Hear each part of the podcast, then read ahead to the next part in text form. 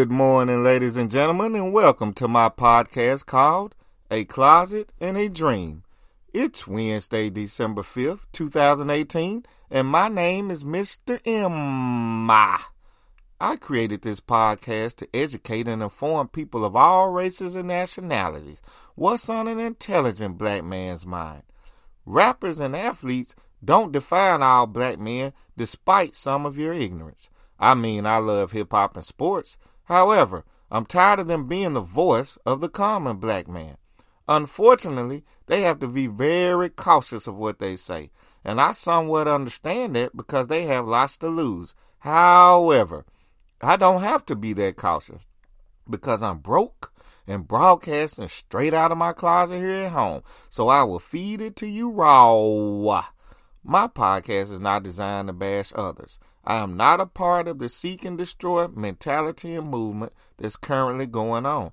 I don't believe in tearing down others. So if you're looking for gossip, the parking lot, which basically means get the F out. But if you want to hear quality discussions about valid topics that affect our communities, then come on in, kick back, and enjoy yourself. I'll be more than happy to make room for you in my closet. I'm positive that you will be very entertained while laughing and enjoying the rawness of my podcast. So let's get to it. First of all, I would like to thank God, Allah, and Yahweh for waking me up this morning. And yes, I thanked all three of them. That way, I'm fully covered. Wow. My podcast is based solely on my thoughts and opinions. So always keep in mind that an opinion is like a booty hole and they can sometimes stink.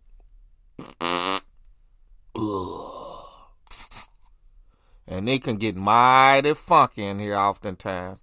So please keep your can of air freshener close by always when you tune in. I'm using fresh linen scent today, but the choice is all yours. I also have a saying that I got from a local legendary MC that would that you might want to get used to. Ray the J will broadcast live every Friday night from Club Expo in the 1980s, and he would say, Pretty girls welcome, ugly girls the parking lot. So when you hear me say the parking lot, you definitely know what time it is. So today, I decided to do a sermon on a topic that really needs to be talked about. And it's just my thought of the day, and I just decided to drop a quick thought on it. The Black Megachurch. Where is the Black Megachurch these days? Growing up in the 1970s and 80s, the black church was very influential in the black communities. Also, during the 1960s, Dr. Martin Luther King Jr. used the black church as a platform for the civil rights movement. Which makes me think we now have all this police brutality currently going on in the black communities, and the black megachurch seems very silent.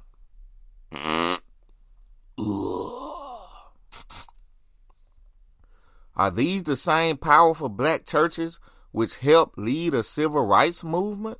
Wow. The other empowering force in the movement was the Nation of Islam, which shows you the power of religion. Assalamu alaikum, my brothers. Church actually used to be separated from the state but no longer. In the 1990s, Bill Clinton found a loophole in the Constitution and start funding black megachurches. Yes, sir, Mr. Bill did this, y'all. The president that the black people loved just because he could play the saxophone. And guess what else, y'all? Mr.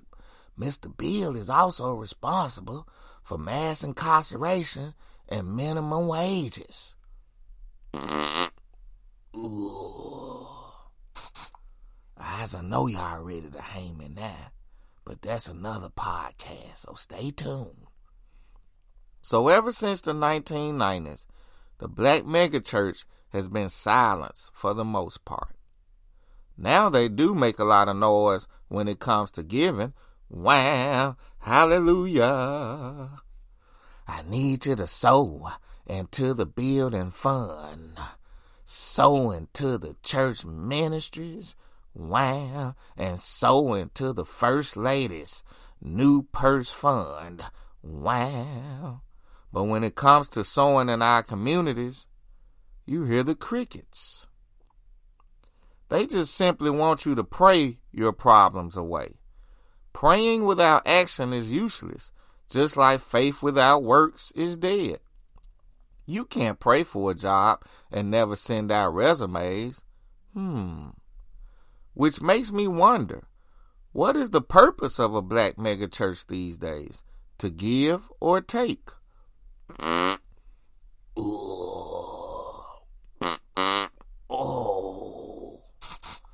I know some of you are casting me to hell, but I'm covered.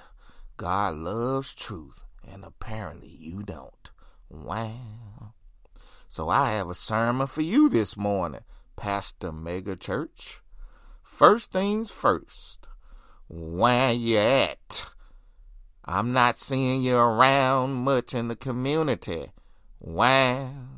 I see a big, beautiful church, but I don't see outside of that church. Wow. I see you on TV, dressed and impressed, but I don't see outside of that TV at all. Wow.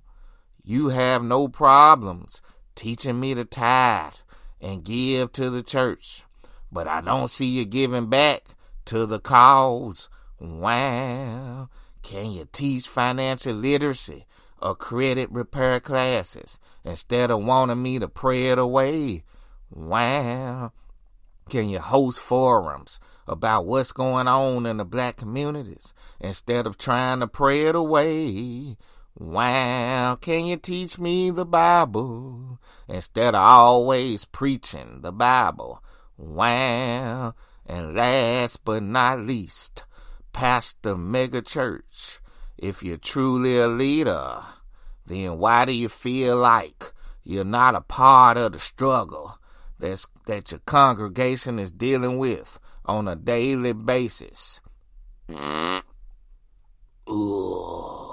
Woo! Woo! Think I just sharded on myself. Glad I'm in my closet. In fact, Jesus ate dinners at sinners' houses in order to save their souls. Meanwhile, I can't even get a meeting with you, Pastor Megachurch, to talk about my soul and your own church. My Bible says, To whom much is given, much is required. You can't just pastor on your own time. The black community is currently in a state of emergency. We have to come together and stop all this madness amongst us now. It's time to set aside egos. Funny how the letters in ego could mean ease God out. E G O. If all these black megachurches came together, the others would have to listen and make changes. But that means they can no longer receive grants from the government. Those are what I call hush grants. Wow. So, what's the difference in a person that relies on the government for housing and food stamps than a megachurch that relies on the government for federal grants? Ooh. I know I blew some wigs back with that one. Let's start holding these black megachurches accountable. God is way bigger than just a church. In fact, it says it all throughout the Bible. God is about action, not just talk. And to some of my megachurch pastors, that's just preaching with your huge choirs and church antics like flying in the church on wires, you know the deal. The church parking lot. So let's wrap things up. People, let's support positivity. You may not like my podcast, or think it's not all that great, and I totally respect that. If that's the case, Find something else positive to support. It's amazing that people share games, shopping deals, the latest gossip, and funny videos or quotes on social media, but rarely share anything positive that your own family or real life friends are doing. Footnote This isn't a motivational speech in which I'm seeking likes, it's just facts. Sometimes do more than just hit like on Facebook. Share and support positivity.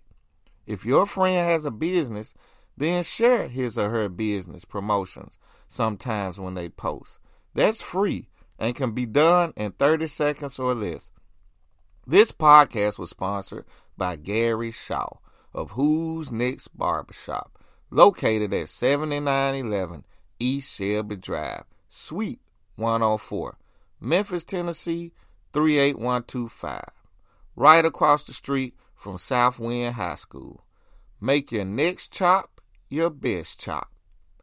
Be sure and also attend our live podcast done Saturday nights from 8 p.m. to 11 p.m., hosted by me, Mr. Emma, and co hosted by Easy G, where every week you can come out and talk about the subjects that I talk about that week in my podcast. Let your voice be heard and not just mine. Our purpose is not to judge, only listen. That way, we can all establish a common ground followed by a possible solution. And it's okay to agree to disagree. Well, thanks again for lending me your ears. And I always remember that I don't just like you, I love you. Peace.